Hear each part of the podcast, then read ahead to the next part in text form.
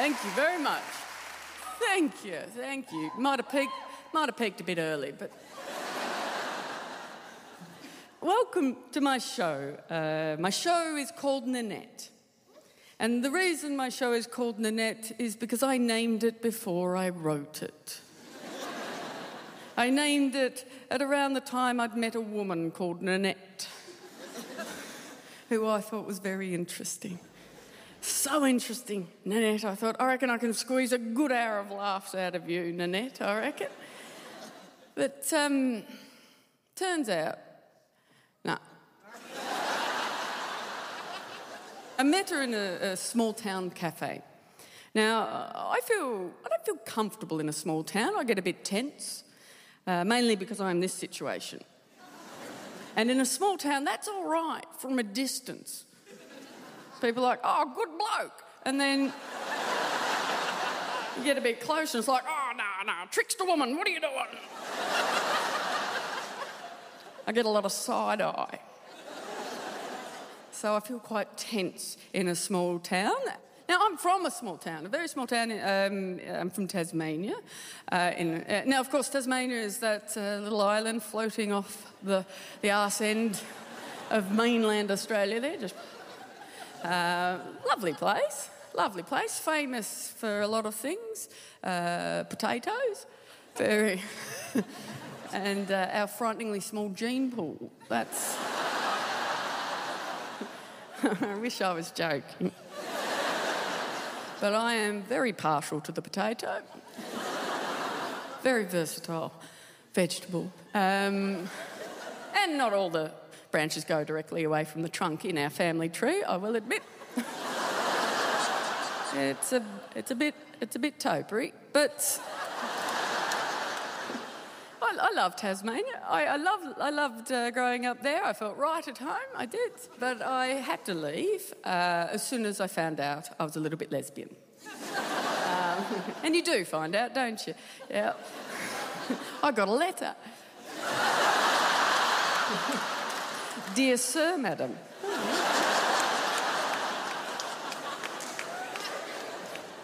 Wasn't a great letter to receive uh, in mid 90s Tasmania. Uh, because the wisdom of the day is if you chose to be gay, I say wisdom, even though homosexuality is clearly not a choice, but wisdom is always relative, you know. And in a place like Tasmania, everything's very re- relative, but I. But uh, the wisdom of the day was that if you chose to be gay, then you should just get yourself a one way ticket to the mainland and don't come back. Gays, why don't you just pack your AIDS up into a suitcase there and fuck off to Mardi Gras? because homosexuality was a crime in Tasmania till 1997. Not long enough ago. Uh, and I took a long time to come to terms with my sexuality. Um, there's a few reasons for that. Uh, a lot of it has to do with bad press. Uh, yeah, they didn't get a good rap when I was growing up, the homosexuals. Um, now, we didn't have social media like we do now, but uh, letters to the editor, let me tell you. Slow Twitter, brutal. Uh, but the debate about uh, homosexuality, um, no one ever really talked about the lesbians. Do you know? Like, it's all the gay men. They're the problem. Anal sex, that's when the devil will get you. but lesbians, they're like, no. What even are they? What they do, they really?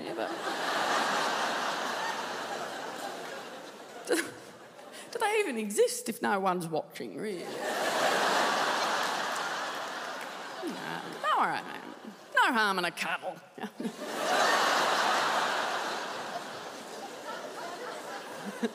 you know, for a long time I knew more facts about unicorns than I did about lesbians. Another reason I struggled with. There are no facts about unicorns.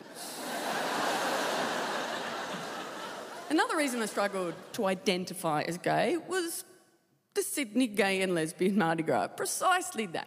The, the, the Mardi Gras was my first introduction to my people. Um, I, I watched it on um, my TV, my little, in my little living room in my small town. That was my first introduction to my people. The Mardi Gras, my people, flaunting their lifestyle in a parade. And I used to watch it going, oh, there they are, my people. They're busy, aren't they? Gosh, don't they love to dance and party? I used to sit there and watch it and go, where, where do the quiet gays go? Where, where are the quiet gays supposed to go? I still do. It's like the pressure on my people to express our identity and pride through the metaphor of party is very intense. And don't get me wrong, I love the spectacle, I really do, but I've never felt compelled to get amongst it. Do you know, I'm a quiet soul. My favourite sound in the whole world is the sound of a teacup finding its place on a saucer. oh, it's very, very difficult to flaunt that lifestyle in a parade.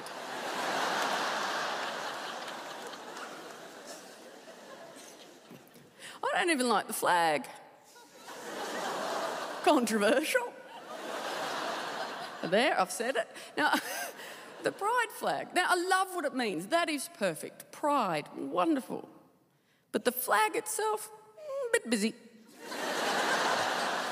It's just six very shouty, assertive colours stacked on top of each other, no rest for the eye. An afternoon of that waving in my face, I need to express my identity through the metaphor of a nap.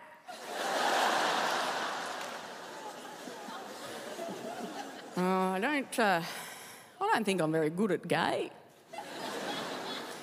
I'm not the only one who thinks that. I've. Uh, I've been getting a bit of um, negative feedback of late from my people, the lesbians. A bit of negative feedback. Because, uh, gosh, don't my people love the feedback. Not, not shy. Not shy with the feedback. Uh, one of our spokespeople last year, uh, self appointed, oh, um, one of our spokespeople approached me straight after one of my shows uh, to give me a bit of feedback, and it's my favourite time for a bit of feedback. straight after a show, yes, please. Uh, that is when my skin is at its thickest. the feedback, uh, apparently, she said, I was very disappointed in your show this year, Hannah. I just don't think there was enough lesbian content.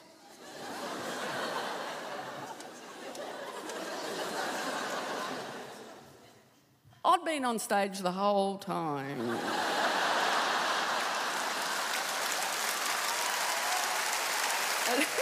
I didn't, I didn't even straighten up halfway through, you know.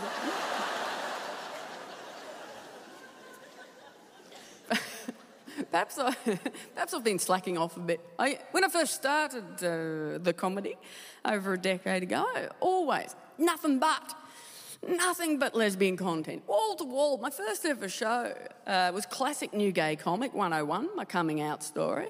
I told lots of cool jokes about homophobia, really solved that problem. Um, tick. Um, I, told, uh, I told a story about the time this young man had almost beaten me up because he thought, I mean, he thought I was cracking onto his girlfriend. Uh, well, actually, that bit was true, got that right. But there was a twist. It, happened late at night. It was a, uh, the bus stop. You know, the pub had closed. It was the last bus home. I was waiting at the bus stop. And I was talking to a girl, and, uh, you know, you could say, could say flirting. I don't know. And but out of nowhere, he just comes up and starts shoving me, going, fuck off, you fucking faggot. And he goes, keep away from my girlfriend, you fucking freak. And, and she's just stepped in going, whoa, stop it, it's a girl. And he's going, whoa, sorry. he said, sorry, oh, I'm so sorry, I don't hit women, he said. What a guy. I don't hit women. How about you don't hit anyone? Good rule of thumb. He goes, Sorry, I got confused. He said, I thought you were a fucking faggot. trying to crack onto my girlfriend. now, mm. now I do, I do understand that I have a responsibility to help lead people out of ignorance at every opportunity I can, but I left him there, people. Safety first. The main part of that show, the, the centrepiece of that show, was coming out to my family, and particularly my mum, because my mum is very funny. She lives a comedy better than I could ever write it. Because her response to me coming out, when I first told her that I was a little bit lesbian, baby steps, uh, her response, her response was this. She's just going, "Oh, Hannah, did you have to tell me that? That's not something I need to know." I mean, what if I told you I was a murderer? it's still funny. and it's a fair call. Murderer. Murderer. you would hope that's a phase.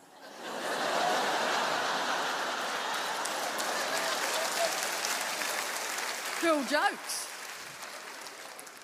But uh, I reckon I've been slacking off in recent years with my lesbian content.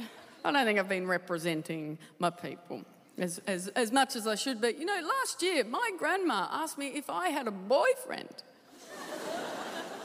and I realised in that moment that I'd quite forgotten to come out to grandma.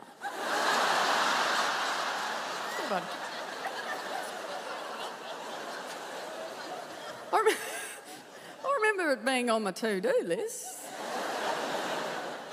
I think I thought I'll wait till it comes up in conversation. But it never does. But finally it did. But I did not take the opportunity.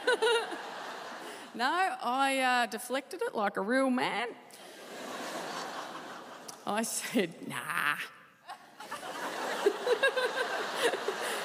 nah, Grandma. Nah, I don't have time for boyfriends. Plural.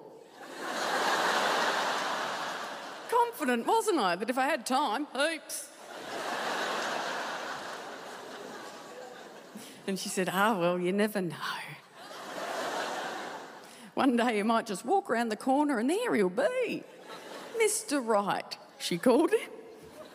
And I have been approaching every corner with caution since then. No, no offence to Mr. Right if you are out there, um, but you're also Mr. Very, very too late. because I've done quite a lot of work on this lesbian situation here, and uh, I don't imagine I've got a tight turning circle on identity. Imagine the feedback.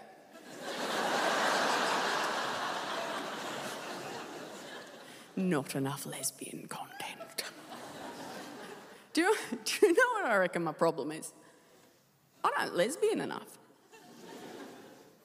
Not in the scheme of my existence, not a lot. I mean, I keep my hand in.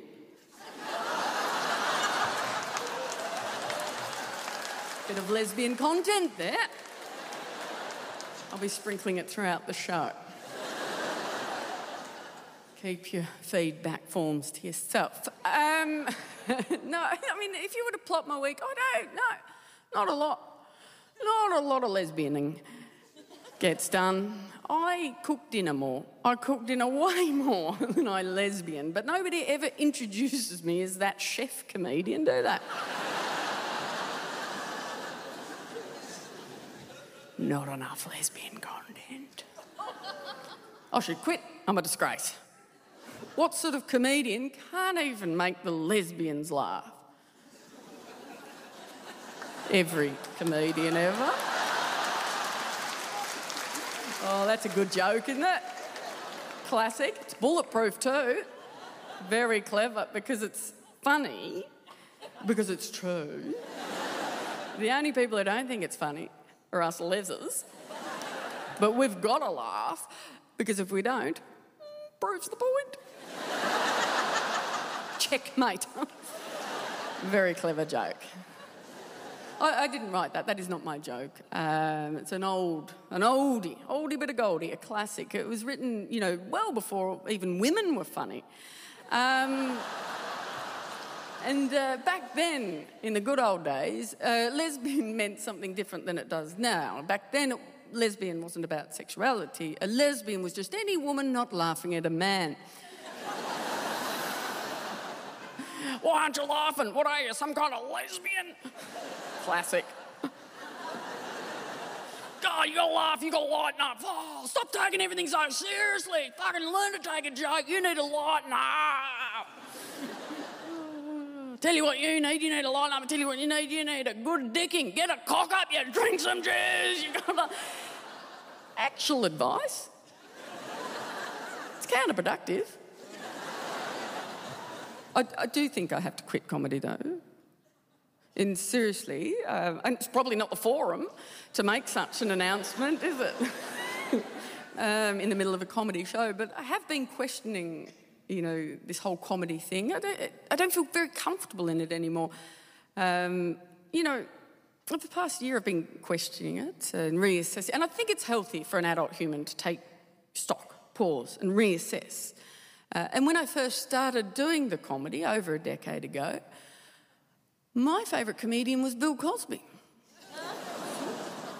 there you go. It's very healthy to reassess, isn't it? and I, I've built a career out of self deprecating humour. That's what I've built my career on. And I don't want to do that anymore. Because do you understand? Do you understand what self deprecation means when it comes from somebody who already exists in the margins? It's not humility, it's humiliation. I put myself down in order to speak, in order to seek permission to speak. And I simply will not do that anymore, not to myself or anybody who identifies with me.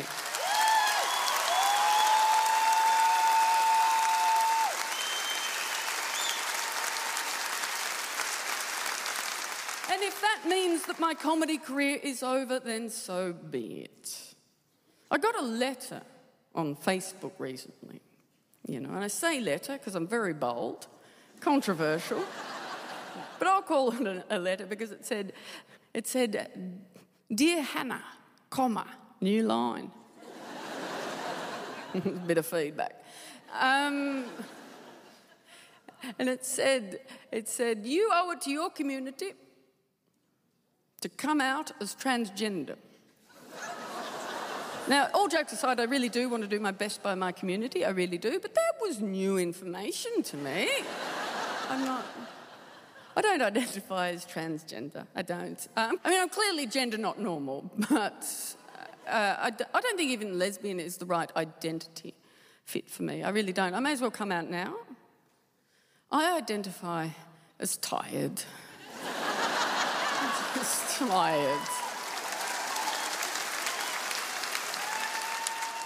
There is too much hysteria around gender from you gender normals.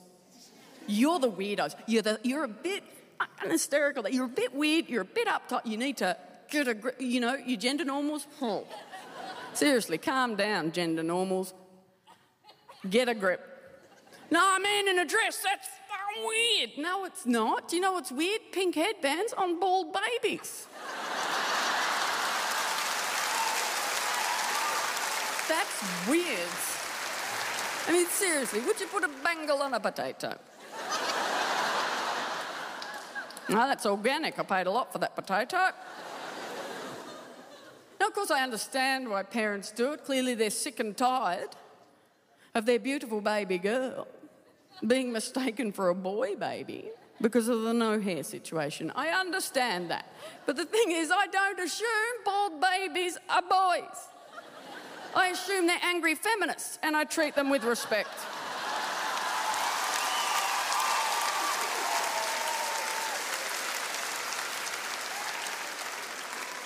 How about this? About we stop separating the children into opposing teams from day dot? How about we give them, I don't know, a good seven to ten years to consider themselves on the same side? Did you know human men and human women have more in common than they don't? Did you know that? I mean, I don't think many people do know that because we always just focus on the difference. Oh, the difference between men and women. Oh, they're very different. Nah, dogs are heaps differenter. so, no, they're very different. Men and women are very different. We're from different planets. Men are from Mars and women are for his penis. Here's an idea. I think we should get rid of pink and give all the babies blue. I've thought about this, and it's not because of the uh, that blue is a masculine colour, because that is false. I love it that people go, blue, yeah, blue is very masculine colour. Yep. Yeah, very reliable, very rational colour, blue. Yeah, you can trust blue. Oh, that's why we've got it on flags. Yeah, a lot of blue on flags. Navy blue, everyone trusts a boat. blue, if anything, is a feminine colour. It really is full of contradictions. Do you know blue is a cold colour? It's on the cold end of the spectrum, but the hottest part of the flame, blue. if you're feeling blue, you're sad. But optimism, blue skies ahead. Make up your mind. A blueprint is a plan, but if something happens that's not on the plan, where does that come from? Out of the blue! Oh. Blue's a wonderful colour to start life with. There's room for every kind of human in blue. There's a whole spectrum because blue doesn't demand, it doesn't demand action like all the other colours. Right? Think about this. You're stuck in traffic and the lights turn blue. less road rage, people, less road rage. More accidents, ironically enough. Well, I get mistaken for a man quite a lot, quite a lot, but not for long. um, yeah, uh, my masculinity doesn't hold up to scrutiny. I'm only man at a glance. Um, which means, you know, it happens in a customer service situation usually. And because I'm only man at a glance, it means that uh, I'm still very much right there, still, right in front of the person who's just called me sir and deeply regrets it. The really good ones uh, just erase my memory of being called sir. They're very clever. It's a very clever trick, and they do that with a combination of hypnosis and the magic word. I go, Can I help you, sir? Madam. and it works. Oh, go on. I do not remember being called sir if someone calls me madam immediately after. because madam is a very triggering word for me. It is. It's what my mum used to call me when I was in a lot of trouble for opening a brothel. Can we just have more words? It's the apology I don't understand. When people apologise for mistaking me for a man. I got it on a flight recently, walking on, the cabin manager. Welcome aboard, sir. oh, madam, I'm so sorry. I'm so sorry. I'm so sorry. I'm so. It's like, oh, it's okay. Woo. It's not like you called a man, madam. That could have. Been... I said, don't, don't worry. She said, I'm so sorry. I'm so sorry. I'm so sorry. I said, don't apologise. In fact, I should thank you. I enjoyed it. Thank you. Never apologise. Don't apologise. I, I, look, I don't identify as transgender, but I'm partial to a holiday. I love being mistaken for a man because just for a few moments, life gets a hell of a lot easier. I'm top shelf normal, king of the humans. I'm a straight white man. I'm about, I'm about to get good service for no fucking effort do not apologise. I was going to take my assigned seat and both the armrests. Your knee space? No. Mm. Just jokes, though. Clearly, just jokes. Just jokes. I wouldn't want to be a straight white man. Not, not right now. This is not in this moment in history. It is not a good time to be a straight white man. I wouldn't want to be a straight white man. Not, not if you paid me although the pay would be substantially better. Hmm. no. No, I don't think it's an easy time. Easy time for you fellas. I do feel for you. Um, very difficult, very confusing time um, because, and you're not coping, um, because for the first time ever, you're suddenly a subcategory of human. right? You're like, no, we invented the categories. We're not supposed to play. We're human neutral. Not anymore. I, I've always been judged by what I am. Always been a fat, ugly dyke. I'm dead inside. I can cope. But you fellas, it's a. You're like, nah, you hear straight white man, and you're like, nah, nah, that's reverse sexism. Mm, no, it's not. You wrote the rules, read them.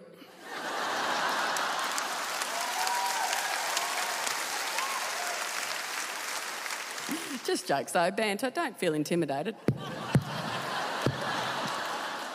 Just locker room talk.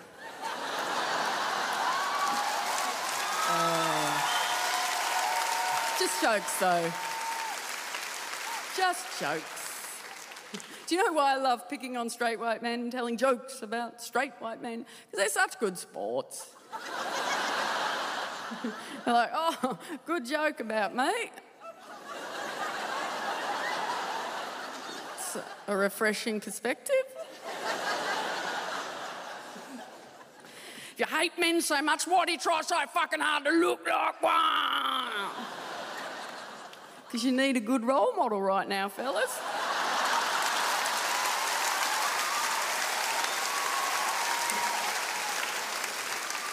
Drop them like flies.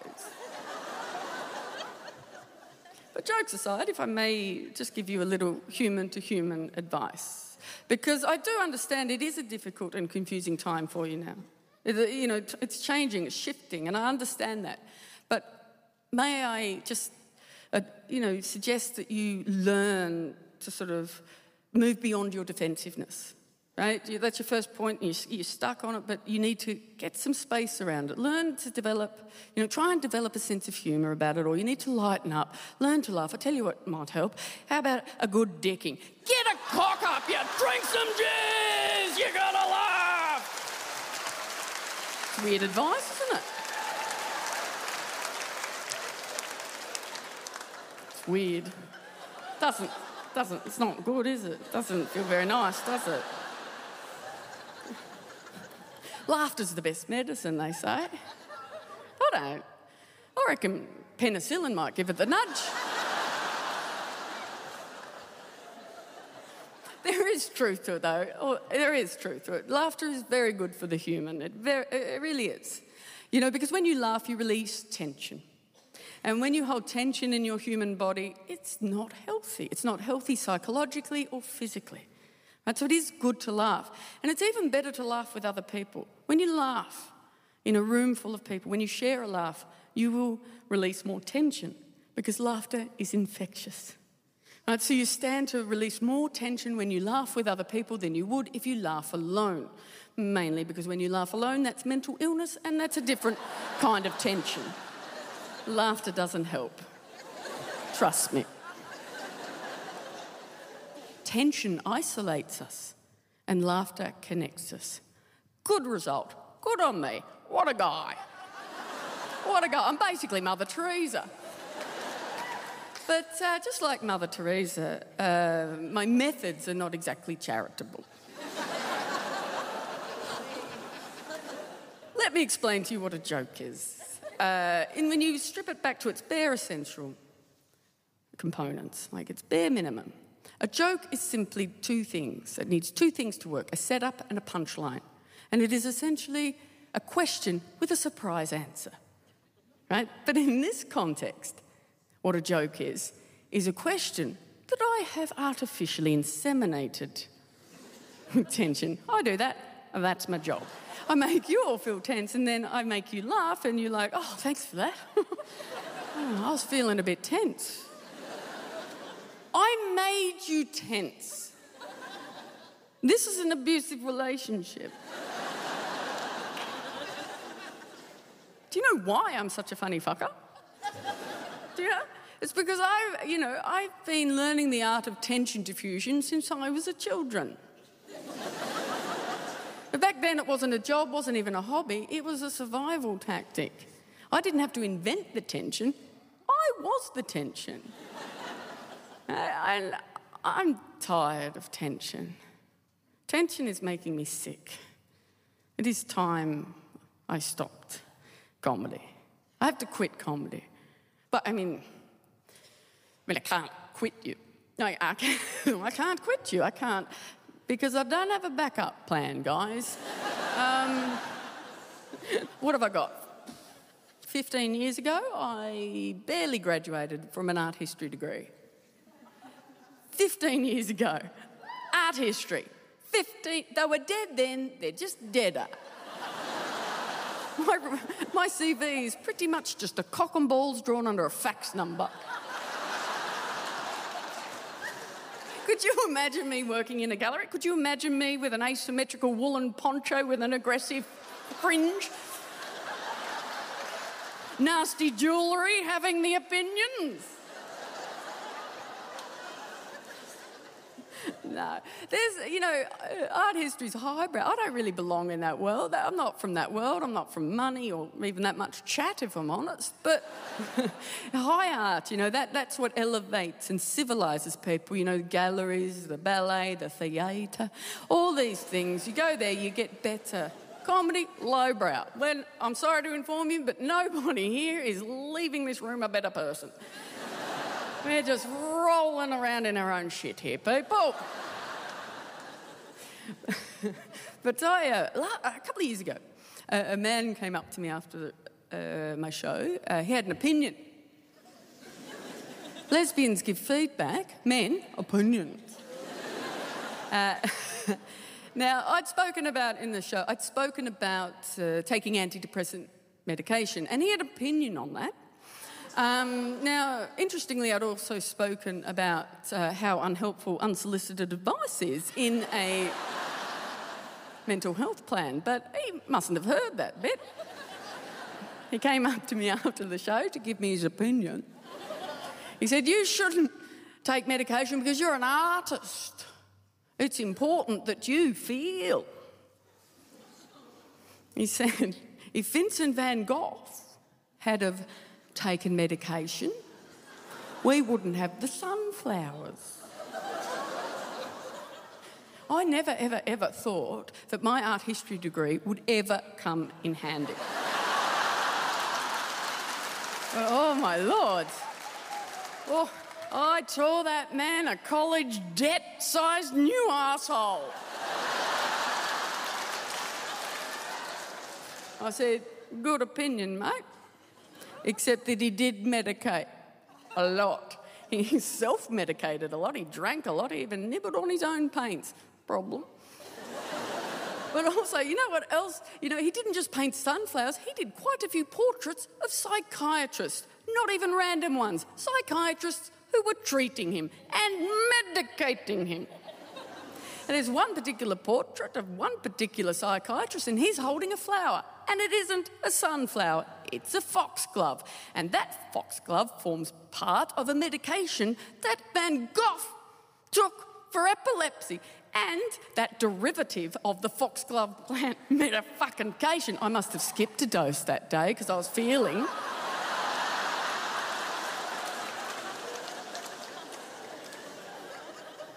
the derivative of the foxglove.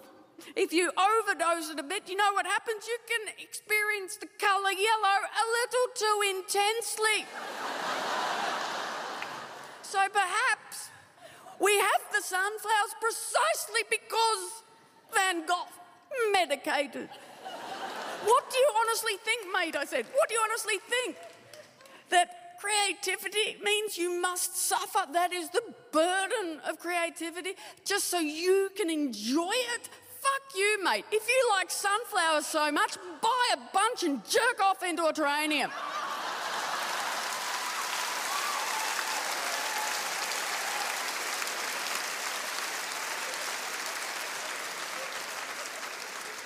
Do you know what he said? He goes, oh. No need to be so sensitive. I'm not being sensitive. I'm an artist. That's feeling. Don't be so sensitive. Oh, that is the most common nugget of advice I get. Because I'm, I'm a very sensitive person. But I get told to stop stop being so sensitive. An awful lot. And it is always yelled, which I find very insensitive. I don't get it. Stop being so sensitive. I don't understand. Why is insensitivity something to strive for? I happen to know that my sensitivity is my strength. I know that. I know that it's my sensitivity that's helped me navigate a very difficult path in life. So when somebody tells me to stop being so sensitive, you know what? I feel a little bit like a nose being lectured by a fart. Not the problem.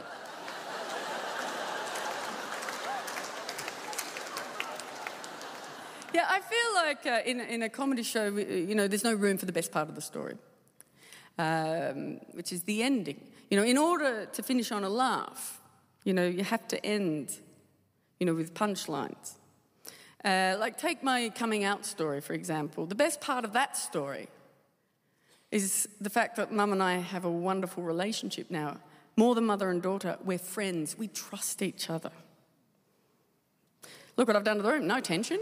You're just going, good on you. Got a good relationship with your mum, have you? Can you go back to the tension? that was hilarious. But yeah, that uh, mum said to me last year, she said, I'm very proud that I raised you kids without religion. Now, I'd love to give you guys context on that, but that's not how my mum runs a conversation. I have no idea why she brought that up in Target. I don't know. No idea. She said, I'm very proud that I raised you kids without religion because, you know, I've raised five children with minds of their own. And I've just sort of gone, oh, yeah, good on you. what aren't you proud of, Mum? I was home for a week, we had time. Um, because uh, Mum and I have established jokes around this difficult time in our life. We really do. We banter, if you will. I say things like, Mum, you made my life very difficult. And she'll go, Yeah, well, I don't think I liked you very much. and we laugh. Because you've got to laugh. And, uh, but not this day. She went quiet and got tense. But what my mum eventually said to me is pretty much at the core of why I'm questioning comedy. She said to me, The thing I regret is that I raised you as if you were straight. I didn't know any different. I am so sorry. I'm so sorry. I knew well before you did that your life was going to be so hard. I knew that, and I wanted more than anything in the world not to be the case. But I now know I made it worse. I made it worse because I wanted you to change because I knew the world wouldn't. And I looked at my mum in that moment and I thought, how did that happen? How did my mum get to be the hero of my story?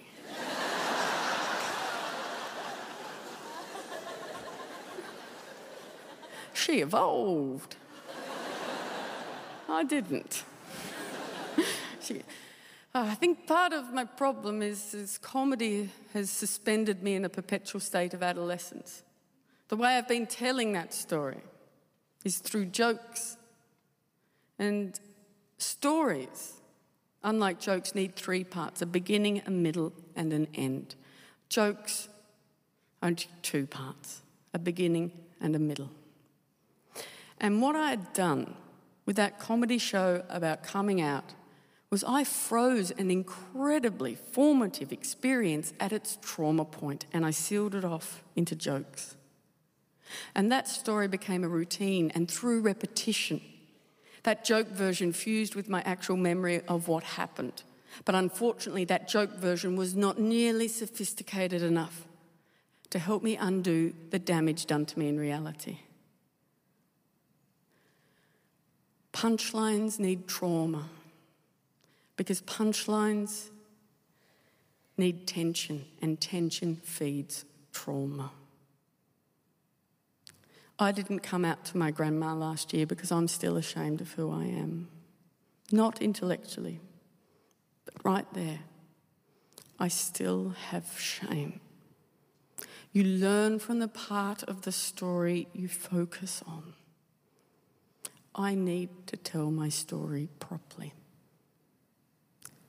Because the closet for me was no easy thing to come out of.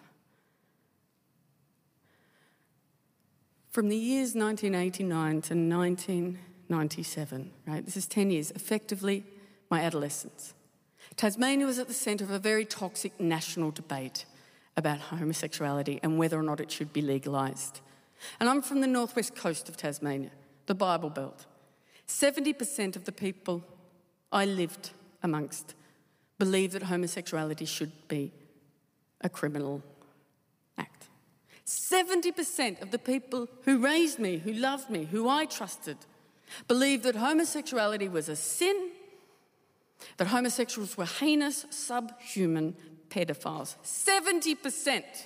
And by the time I identified as being gay, it was too late. I was already homophobic. And you do not get to just flick a switch on that. No, what you do is you internalize that homophobia and you learn to hate yourself.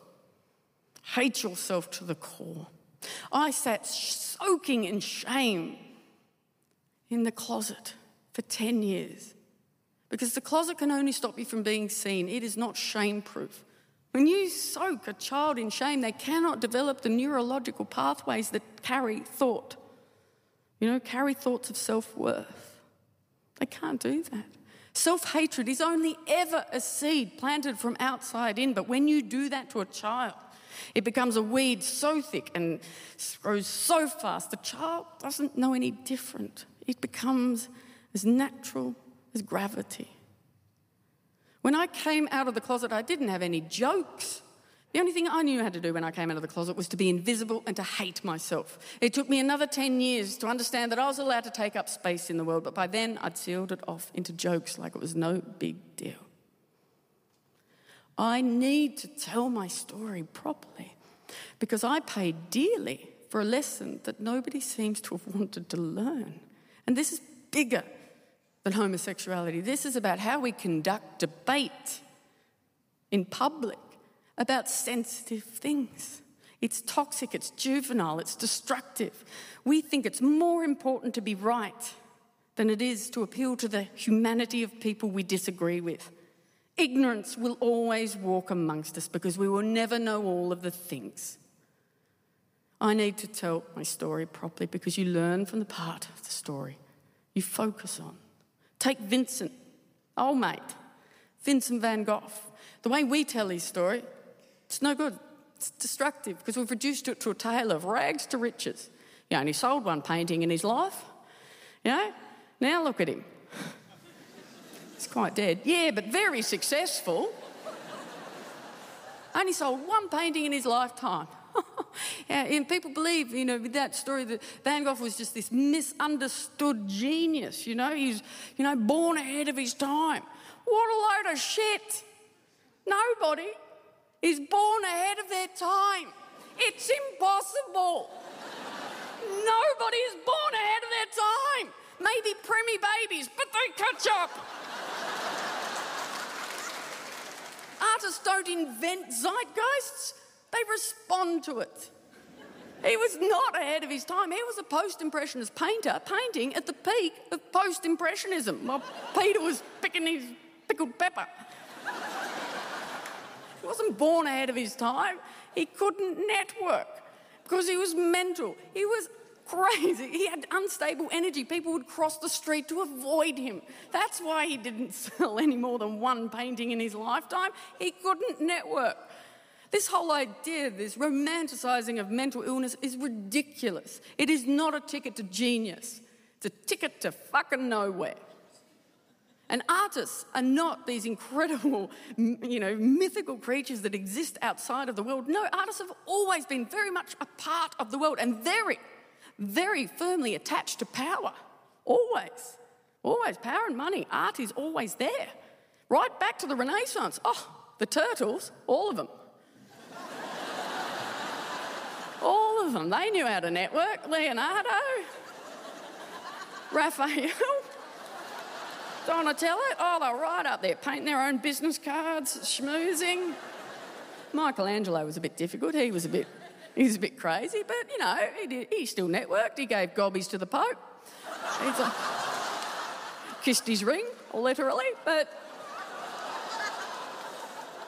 I think it's a shame that art history uh, is such an elitist sport. Uh, it taught me a lot, you know, useless in, as far as a money earner is concerned, but I learned a lot about the world because of art history. I understand this world. I understand this world very well. I understand the world that I live in because of art history. I understand the world that I live in and my place in it. I don't have one. And do you know how much time that saved me? Oh, I'm quite old, but look at the skin. Um, that's because I haven't wasted time looking for how I fit in. I don't. A lot of naps. Art history taught me there's only ever been two types of women uh, virgin or a whore. Most people think that Miley Cyrus and Taylor Swift invented that binary, but it's been going on thousands of years. There's only ever been two options for a little girl to grow up into a virgin or a whore. But we're always given a choice. Take your pick. Lady's choice. That's the trick uh, the patriarchy. It's not a dictatorship. Take a choice. And I don't fit very neatly into either of those categories virgin or whore. I mean, on a technicality, I'd get virgin.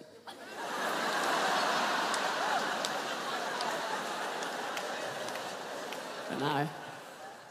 Do you know, if you go into a gallery with the oldie paintings there, there's a lot of evidence to suggest that women have existed for a very long time. Longer than clothes.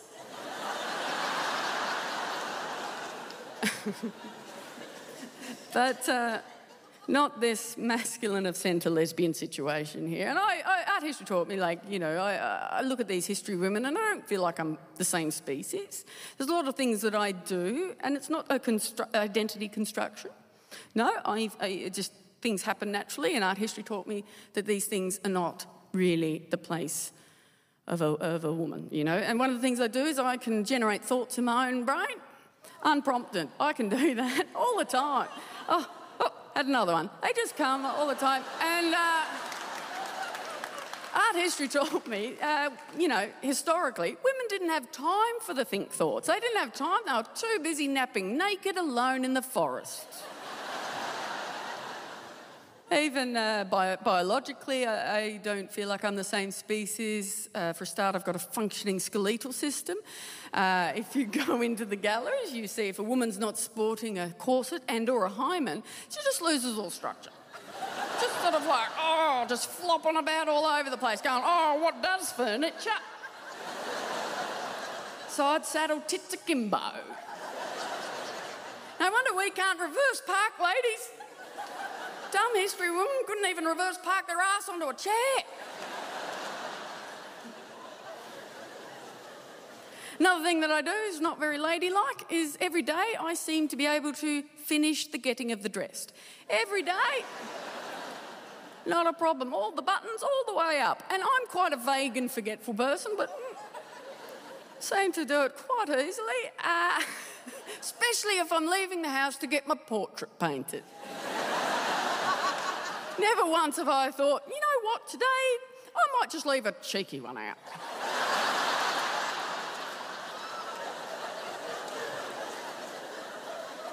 High art. I'm going to call it, guys. Bullshit. High art, my ass. The history of Western art is just the history of men painting women like they're flesh vases for their dick flowers. Having, having said that, I think I've ruined any chance of getting a job in a gallery now. I think I could pay to be a volunteer guide. Because it doesn't get any better with modern art either, I tell you that. I trip on the first hurdle. Pablo Picasso, I hate him, but you're not allowed to hate him, but you can't cubism. And if you ruin, if you ruin cubism, then civilization as we know it will crumble. Cubism, aren't we grateful in this room that we live in a post-cubism world? Isn't that the first thing we all write in our gratitude journals there? Oh, thank God. I don't like Picasso. I fucking hate him. I really, I just, he's rotten in the face cavity. I hate Picasso. I hate him, and you can't make me like, like but you got a lot. Oh, cubism. I, and I know I, I know I should be more generous about him too because he suffered. He suffered a mental illness. But you see, nobody knows that because it doesn't fit with his mythology. They go, I think you're thinking of Van Gogh. no, I'm thinking about them all actually. But because uh, Picasso, you know, he's sold to us as this passionate, virile, tormented, genius man ballsack, right? There's no room in that story for, oh, is there? That, no, there's, it's rhetorical, but there's.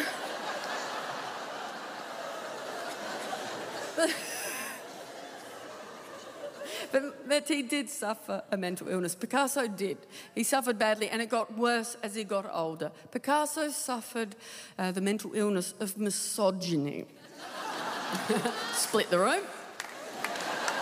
Didn't I? And I bet you I know how that fell. Um, is misogyny a mental illness?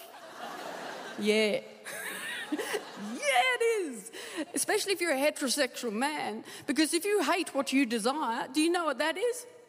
Fucking tense.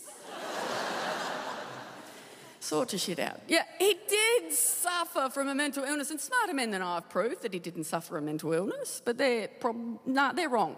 Um, yeah, they'd say that he's not misogynist. They're wrong. He was. If you don't believe me, let me provide you a quaff from Picky Arsehole himself. He said, each time, each time I leave a woman, I should burn her.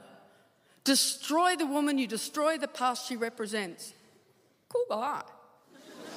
the greatest artist of the 20th century. Let's make art great again, guys. Picasso fucked an underage girl. And that's it for me. Not interested. But cubism. you need it. Marie Therese Walter, she was 17 when they met, underage. Legally underage. Picasso was 42, married at the height of his career. Does it matter? Yeah. Yeah, yeah, it actually does. It does matter. But as Picasso said, no, it was perfect. I was in my prime, she was in her prime.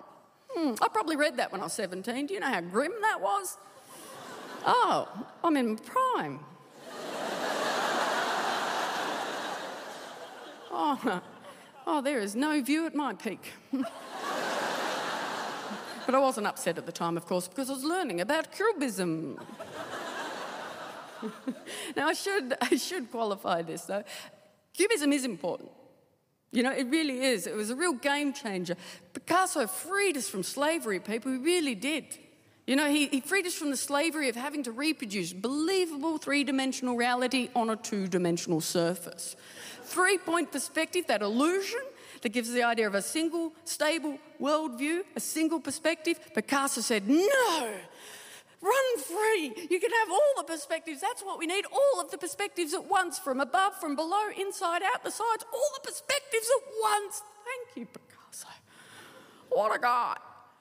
What a hero. Thank you. But tell me, any of those perspectives are woman's? no. Fucking interested. You just put a kaleidoscope filter on your cock. You're still painting flesh vases for your dick flowers.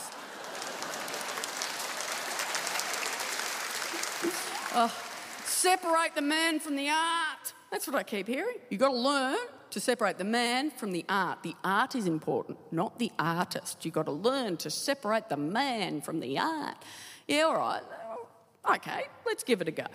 How about you take Picasso's name off his little paintings there and see how much his doodles are worth at auction? Fucking nothing. Nobody owns a circular Lego nude, they own a Picasso. Sorry. You won't hear too many extended sets about art history in a comedy show, so you're welcome. It's bold, I know. Comedy, we're more used to, you know, throwaway jokes about priests being pedophiles and Trump grabbing the pussy. I don't have time for that shit. I don't. Do you know who used to be a uh, easy punchline? Monica Lewinsky. Maybe if comedians had done their job properly and made fun of the man who abused his power, then perhaps we might have had a middle aged woman with an appropriate amount of experience in the White House. Instead, as we do, a man who openly admitted to sexually assaulting vulnerable young women because he could.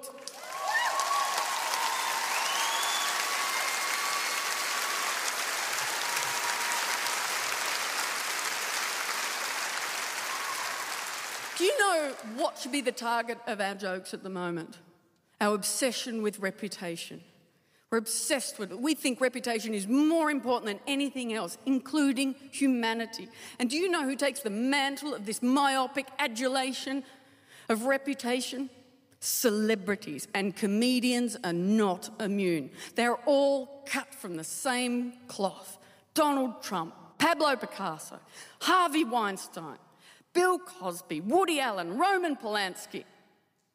These men are not exceptions, they are the rule. And they're not individuals, they are our stories. And the moral of our story is we don't give a shit. We don't give a fuck about women or children. We only care about a man's reputation. What about his humanity? These men control our stories and yet they have a diminishing connection to their own humanity. And we don't seem to mind so long as they get to hold on to their precious reputation. Fuck reputation. Hindsight is a gift. Stop wasting my time.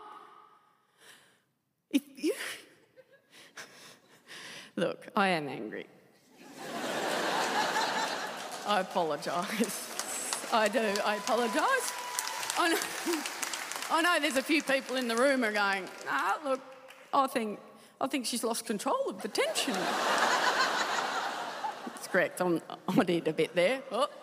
Uh, so I'm not very experienced in, in, you know, controlling anger. It's not my place to be angry on a comedy stage. I'm supposed to be doing self-deprecating humour. Um, people feel safer when men do the angry comedy. Uh, they're the kings of the genre. When I do it, I'm just a miserable lesbian, ruining all the fun and the banter. When men do it, heroes of free speech. I love, I love angry white man comedy. Oh, oh so funny. It's hilarious. Oh, they're adorable. Why are they angry? What's up, little fella? what are they angry about? Gosh, can't work it out. They're like the canaries in the mine, aren't they? If they're having a tough time, the rest of us are goners. Remember that story I told about that young man who almost beat me up? It was a very funny story. It was very funny. Uh, I made a lot of people laugh about his ignorance. And the reason I could do that is because I'm very good at this job. I actually am pretty good at controlling the tension, and I know how to balance that to get the laugh at the right place.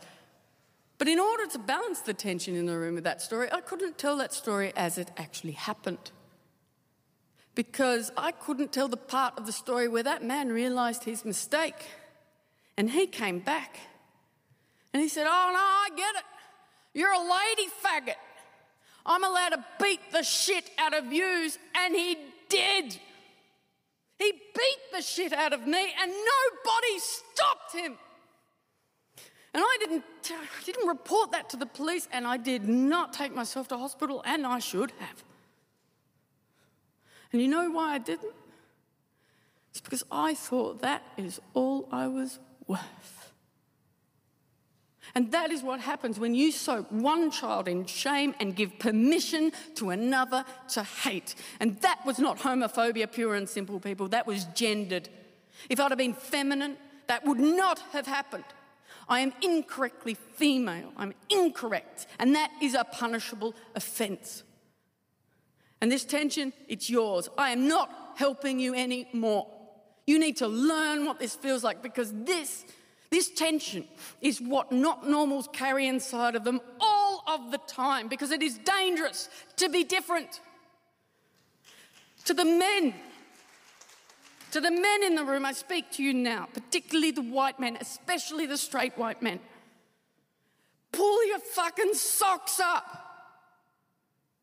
How humiliating. Fashion advice from a lesbian. That is your last joke.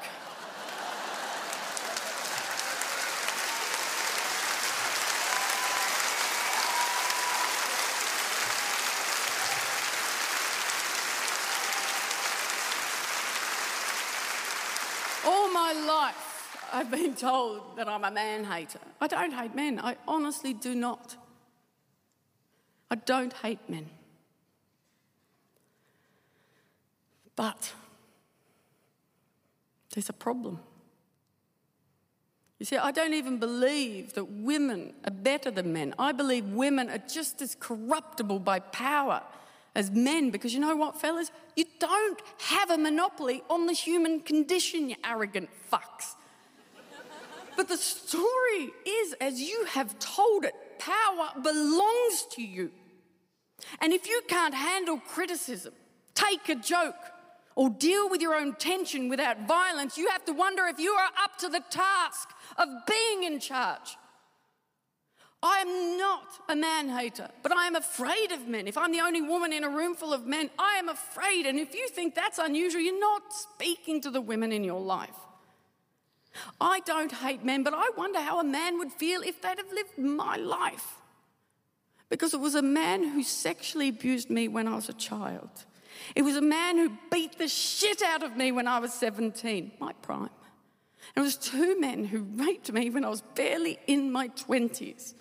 Tell me why is that okay? Why was it okay to pick me off the pack like that and do that to me? It would have been more humane to just take me out to the back paddock and put a bullet in my head if it is that much of a crime to be different. I don't tell you this so you think of me as a victim. I am not a victim. I tell you this because my story has value. My story has value. I tell you this because I want you to know, I need you to know what I know. To be rendered powerless does not destroy your humanity.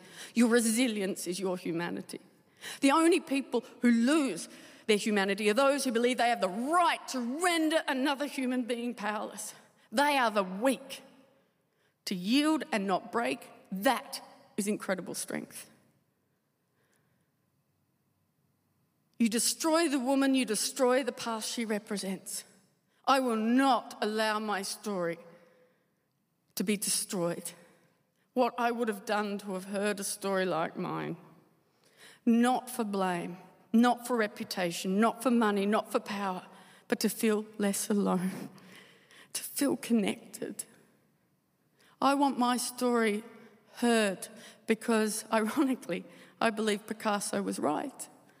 I believe we could paint a better world if we learned how to see it from all perspectives, as many perspectives as we possibly could, because diversity is strength. Difference is a teacher. Fear difference, you learn nothing. Picasso's mistake was his arrogance. He assumed he could represent all of the perspectives. And our mistake was to invalidate the perspective of a 17 year old girl because we believed her potential was never going to equal his. Hindsight is a gift. Can you stop wasting my time? A 17 year old girl is just never, ever, ever in her prime. Ever. I am in my prime. Would you test your strength out on me?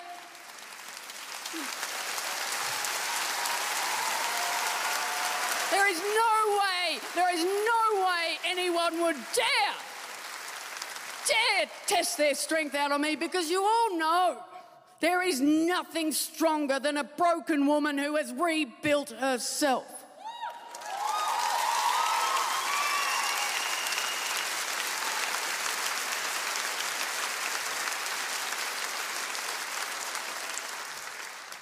To the men in the room who feel I may have been persecuting you this evening, well spotted.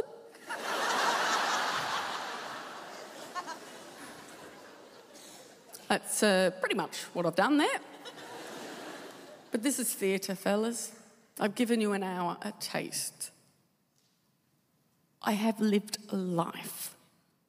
The damage done to me is real and debilitating. I will never flourish. But this is why I must quit comedy, because the only way I can tell my truth and put tension in the room is with anger. And I am angry, and I believe I've got every right to be angry. But what I don't have a right to do is to spread anger. I don't. Because anger, much like laughter, can connect a room full of strangers like nothing else. But anger, even if it's connected to laughter, will not relieve tension because anger is a tension. It is a toxic, infectious tension and it knows no other purpose than to spread blind hatred. And I want no part of it because I take my freedom of speech as a responsibility. And just because I can position myself as a victim does not make my anger constructive. It never is constructive. Laughter is not our medicine, stories hold our cure. Laughter is just the honey that sweetens the bitter medicine. I don't want to unite you with laughter or anger. I just needed my story heard, my story felt and understood by individuals with minds of their own. Because, like it or not, your story is my story, and my story is your story. I just don't have the strength to take care of my story anymore. I don't want my story defined by anger. All I can ask is just please help me take care of my story. Do you know why we have the sunflowers? It's not because Vincent van Gogh suffered. It's because Vincent van Gogh had a brother who loved him. Through all the pain, he had a tether, a connection to the world. And that is the focus of the story we need connection. Thank you.